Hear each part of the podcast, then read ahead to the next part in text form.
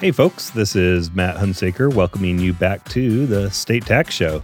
Today, we talk about a little snippet of the American Rescue Plan Act of 2021 and how it could have a major impact on state and local tax cuts.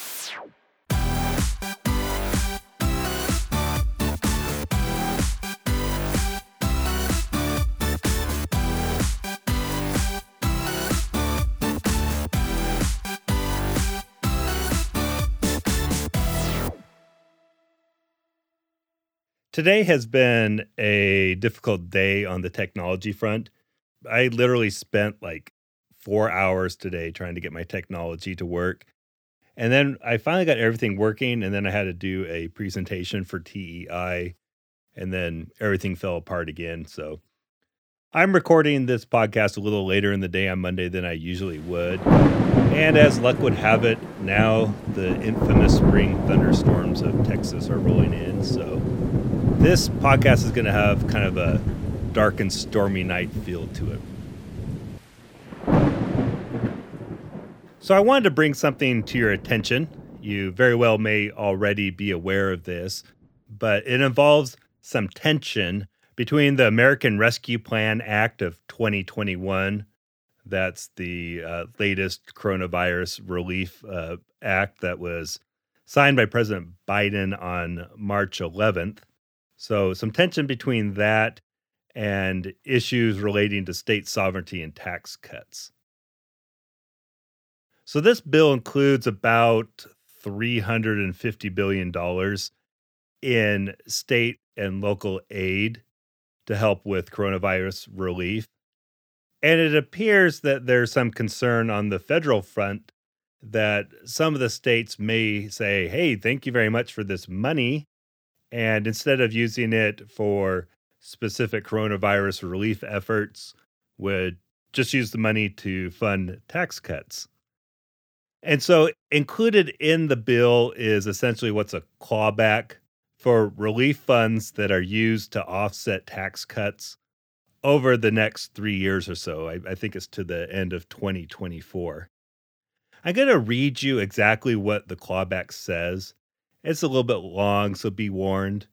But I think it's helpful to see, or at least hear, the actual language to better understand some of the ambiguities and concerns that the states have.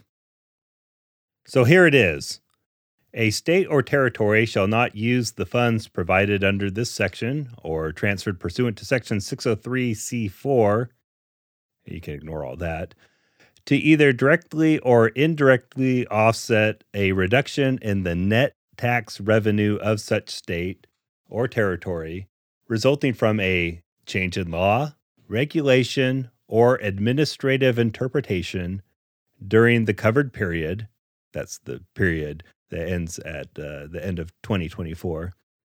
That reduces any tax by providing for a reduction in a rate, a rebate, a deduction, a credit, or otherwise or delays the imposition of any tax or tax increase. So, what does that mean? Well, I think the problem is we're not entirely sure what it means. I think the concern that the states have is this language that says that if there's any direct or indirect reduction in net tax revenue, well, then the government's going to take back dollar for dollar any tax reductions. And if you listen carefully to that language, that tax reduction can be as the result of a change in a law, a regulation, or administrative interpretation. And that's got to be really causing some heartburn for the state policy folks because, I mean, what if you change your interpretation on, say, whether cloud computing or software is subject to sales tax or not. Well, that could ultimately cause tax revenues to go down. And so the federal government could say, well, you funded that policy change, which reduced tax revenue using these coronavirus relief funds, and therefore we're going to claw them back. I think whoever drafted this may not really understand fully how state and local tax works. I think that the idea here is that you can just take a look at a state and say, well, they reduced their rate, so there's a tax cut, or they said that this particular item is no longer subject to sales tax, or hey, let's give this general business credit to reduce taxes. But if you look at it from a state tax policy perspective, there are a number of different policy decisions that you can make where it's not real clear whether it's a tax win or a tax loss for the state. So, what if a state implements a policy decision, say around market based sourcing, and then it ultimately proves that that's a tax cut?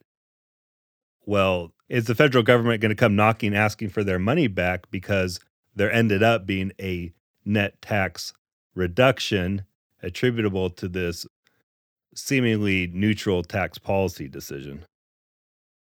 One of the other issues is it's not always really clear whether the the tax cuts are being funded out of these coronavirus relief funds because what happens if you have a reduction in spending? And then you also have tax cuts.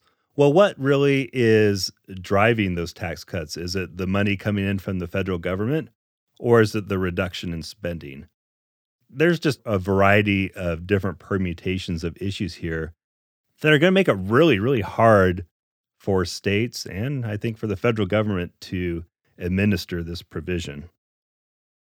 I think one of the other issues that some states, I consider these lucky states, are going to have to deal with is hey, we don't really have a budget shortfall because the budget shortfalls and the, sky falling that we all did last year hasn't really come to pass. And so I think that the amount of relief that's going to the state and local governments is really out of proportion to the budget gaps that they're really experiencing.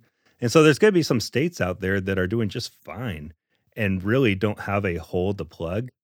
So here they are with these funds, and that puts them in kind of the moral hazard position of do we cut taxes or do we just spend these funds so that they don't get clawed back? But I think we really need to just take a step back here and not get bogged down in the minutia of how this particular provision would actually be implemented, but to take a look at what this really is doing to the principle of federalism. I think the states are really concerned that under the anti commandeering doctrine and other principles of, of federalism, the federal government has tied their hands in ways that really violate the principle of fiscal federalism. And so I would expect that if there is no change to this provision, that there's probably going to be some litigation as to whether it's constitutional or not. And I don't think that I'm understating things when I say that the passage of this act has really gotten the state's attention. In fact, on March 16th, which just five days after the act passed, 21 state attorney generals sent a letter to Treasury Secretary Yellen asking for guidance on how this particular law is going to be interpreted. And Uh, you know, I'll just read a paragraph from their letter, which I think will give you kind of the tone in the in the feeling that's coming from the states. And they say such federal usurpation would represent the greatest attempted invasion of state sovereignty by Congress in the history of our republic. That's a pretty strongly worded letter.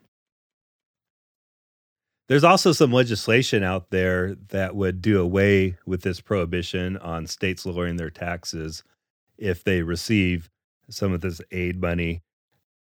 I think there's just one bill, a Senate bill 730 from Senator Braun out of Indiana. And that bill is called the Let States Cut Taxes Act. So I think you can get a glimpse of what that act does just by its title. So I think the short story here is that we're just a couple of weeks into this and we really don't know how this is going to shake out. But I think we really see two paths here. One, uh, Treasury, well, maybe three paths. Treasury provides some guidance that gives states some certainty and some breathing room with regards to their fiscal abilities. Or this particular provision is seen for the troublesome provision it is, and a bill like Senator Braun's bill just pulls it out of the package. Or the third and probably the most entertaining route is we see some litigation from the states on the constitutionality of this bill.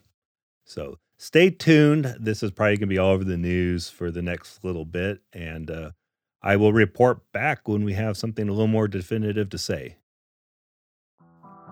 I'll be back next Monday with another episode of the State Tax Show. Until then, have yourselves a great week. The State Tax Show podcast is produced by Baker and Hostetler, LLP, and is for informational purposes only. It is intended to inform our clients and other friends of the firm about current legal developments of general interest. Issues discussed should not be construed as legal advice, and listeners should not act upon the information contained in this podcast without professional counsel. In some jurisdictions, this podcast may constitute attorney advertising.